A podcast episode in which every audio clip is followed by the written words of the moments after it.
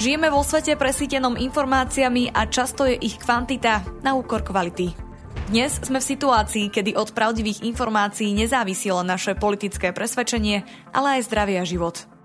V dnešnom dieli sa budem rozprávať s analytičkou Asociace pro medzinárodní otázky v Prahe Nikoletou Nemečkajovou o stave informačnej scény pred voľbami. Ešte predtým si ale vypočujte krátky prehľad správ.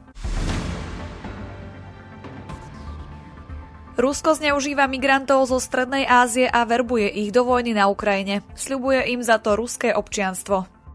Austrália pripravuje referendum o začlenení práv pôvodných obyvateľov v ústave a vytvorení poradného orgánu zloženého z aborigénov. Kampan sa však stala terčom dezinformácií a nenávisti. Investigatívni novinári BBC našli viac ako 50 kanálov na YouTube, ktoré používajú umelú inteligenciu na tvorenie videí a šíria dezinformácie až v 20 jazykoch. Videá obsahujú falošné vedecké informácie a deťom sú odporúčané ako vzdelávací obsah. Tajvanský minister zahraničných vecí upozorňuje na stupňujúce sa snahy ovplyvňovať januárové prezidentské voľby. Nástrojom majú byť dezinformácie prúdiace z Číny.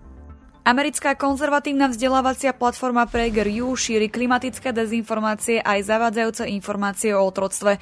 Od donorov už získala spolu 200 miliónov dolárov.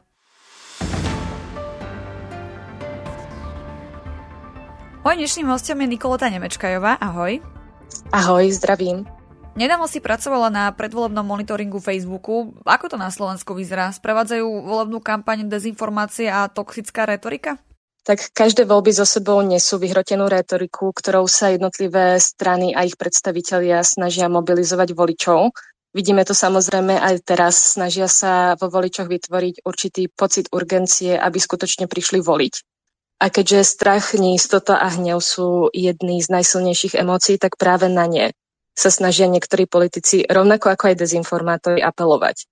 A v súčasnosti im navyše nahráva aj politická, ekonomická a sociálna kríza, ktorú zo sebou priniesla ruská agresia voči Ukrajine. Takže nám vzniká veľmi dobrá kombinácia na to, aby takáto mobilizácia hnevu a strachu fungovala. Podľa toho vlastne aj vyzerá predvolebný diskurs na sociálnych sieťach, ale aj v médiách. Mnohé strany a ich predstavitelia sklzávajú k manipulatívnym narratívom, útokom na rôzne skupiny alebo konkrétnych politikov a ich vyjadrenia potom často preberajú alternatívne weby, e, skupiny a profily na sociálnych sieťach a podobne, ale sami politici sú vo väčšine prípadov opatrní otvorene šíriť dezinformácie. To skôr vidíme na tých profiloch, ktoré ich potom prezdielávajú. V štúdii si naznačila, že pred voľbami sa informačný priestor zaplňuje aj útokmi na rôzne skupiny či osoby. Vedela by si posluchačom ozrejmiť, kto je najčastejšie terčom týchto útokov?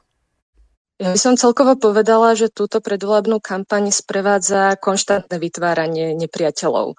A ako som už spomínala, práve ten strach a hnev dobre mobilizujú voličov a preto sa niektorí politici miesto reálnych problémov Slovenska, ako je zdravotníctvo či školstvo, na ktoré neexistujú samozrejme jednoduché a rýchle riešenia, zameriavajú na nejaké vykonštruované hrozby, ako je liberalizmus, progresivizmus, LGBTI plus ľudia a najnovšie migranti umelo vlastne vytvárajú obrázok Slovenska ako nejakej bašty, vzdorujúcej vonkajším silám, ktoré nás chcú zničiť ako národ, jazyk, kultúru a zničiť naše tradičné hodnoty.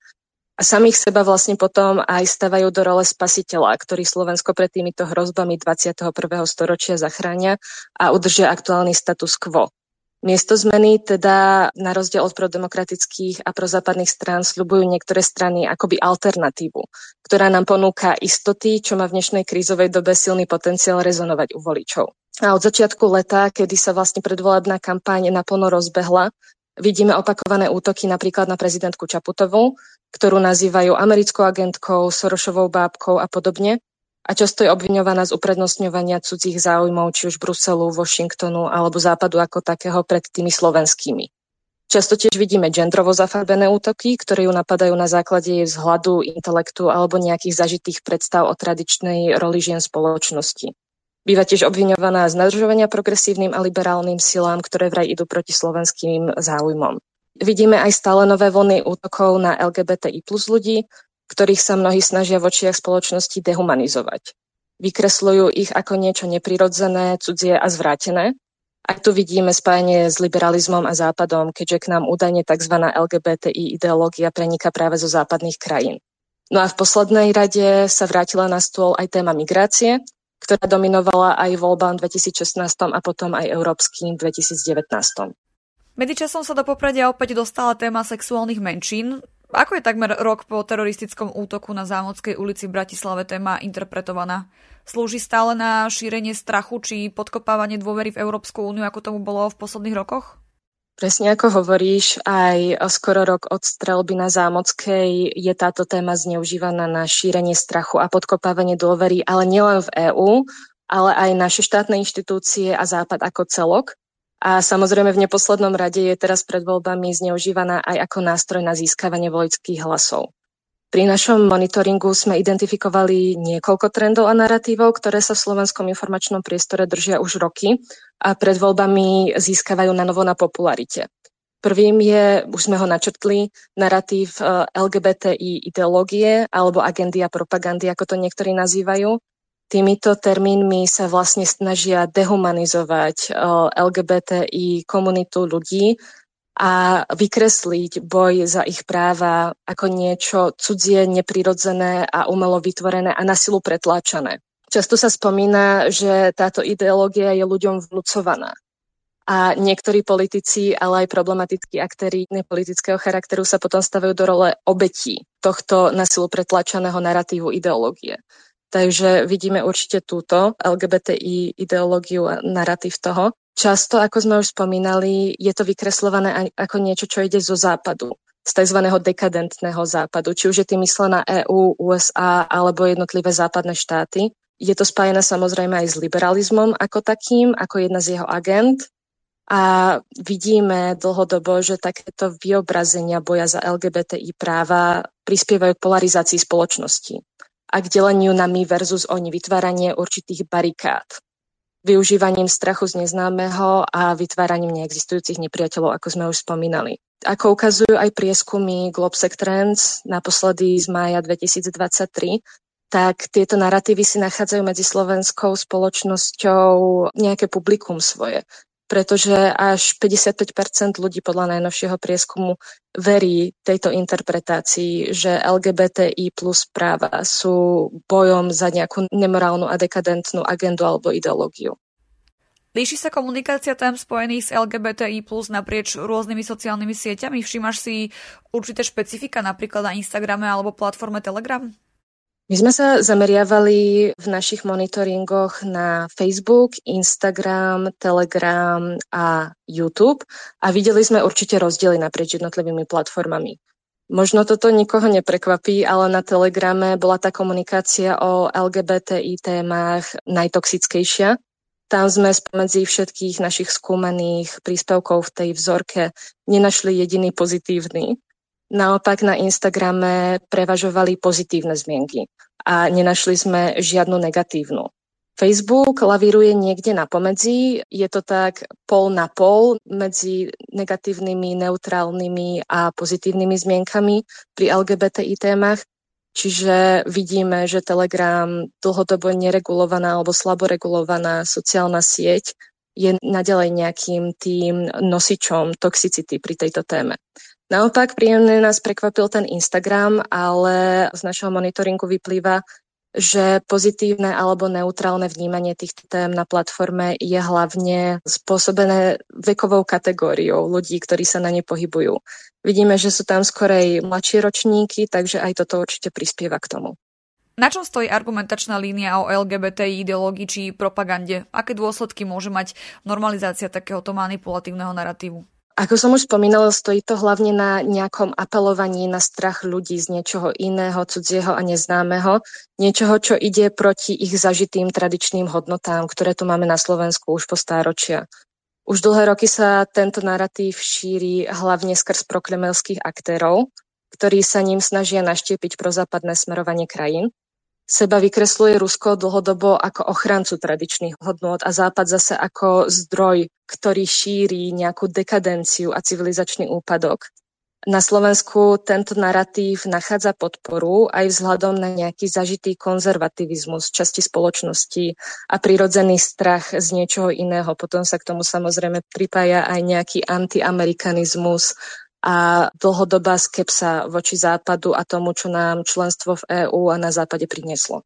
Témy ako sú migrácia či ochrana LGBTI komunity sú pravidelne spájané s predstavou o tzv. tradičných hodnotách.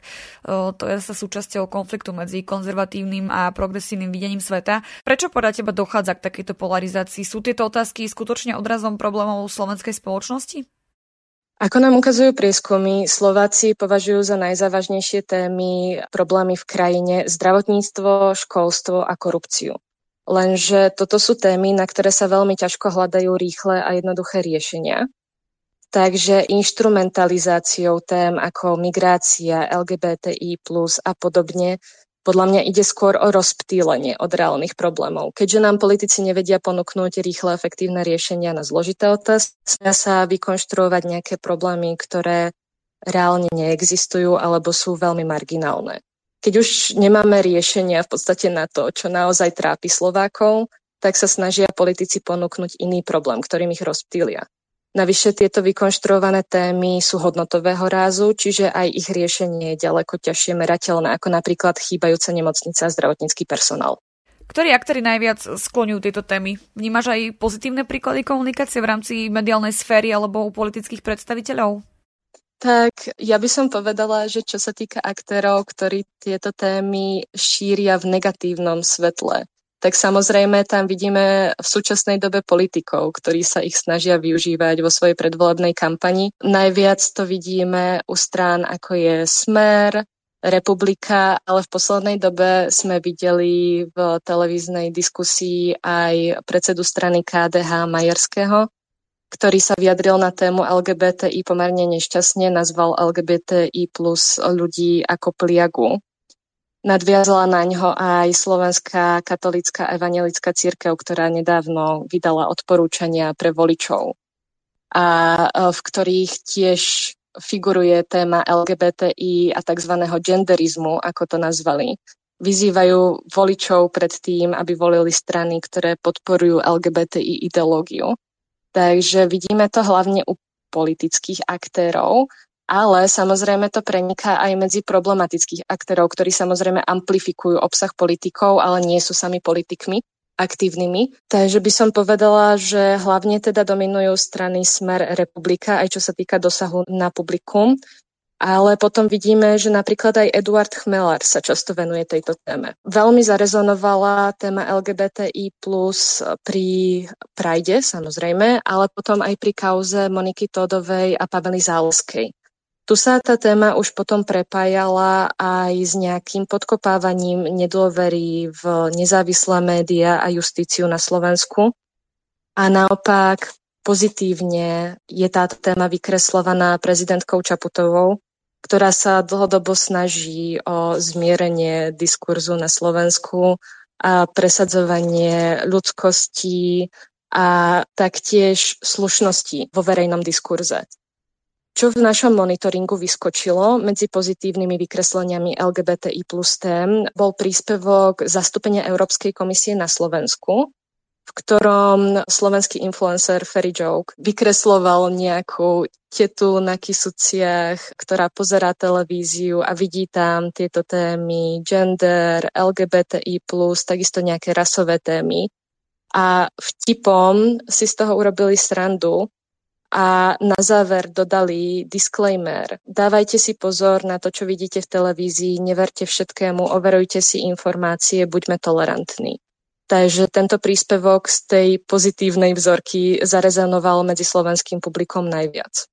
A je to vlastne aj jedno z dlhodobých odporúčaní pre strategickú komunikáciu štátu, ale aj európskych inštitúcií, aby sa nebáli využívať humor vo svojich príspevkov. Často to rezonuje totiž medzi publikom viac ako klasické písané texty. Na záver sa môžeme pozrieť na úlohu prokremelskej propagandy a dezinformácií v predvolebnom diskurze. Môžu podľa teba Kremlu naklonení politici či iní aktéri zásadnejšie ovplyvňovať verejnú mienku? Vidíme to z monitoringov Globseku, ale aj Infosecurity, Politici majú často v rámci slovenského informačného priestoru najvyšší dosah na nespočet Slovákov, ale povedala by som, že skôr ako o jednostranné ovplyvňovanie verejnej mienky ide skôr o nejakú symbiózu pretože politici reagujú na verejnú mienku. Hovoria voličom to, čo chcú počuť, aby získali potom ich hlasy. Môžu tým samozrejme utvrdzovať a prehlbovať určité inklinácie slovenskej spoločnosti, ale skôr ako zdroj spoločenských nálad ich vidím ako amplifikátorov týchto nálad a inklinácií. Hovorí analytička Asociácie pro medzinárodní otázky v Prahe Nikolota Nemečkajová. Ďakujem za rozhovor. Ďakujem, prajem pekný deň. Ak sa vám tento diel páčil, môžete nás podporiť či už jednorázovo alebo pravidelne cez Patreon. Umožnite nám tak vytvárať nielen kvalitný obsah, ale tiež budovať komunitu ľudí, ktorí rozumejú potrebe zdravého a transparentného infopriestoru. Viac informácií nájdete na stránke infosecurity.sk v sekcii podpora. Na príprave podcastu sa podielala Michaela Ružičková. Táto epizóda vznikla s podporou Open Information Partnership. Verím, že si nás pustíte aj na budúce.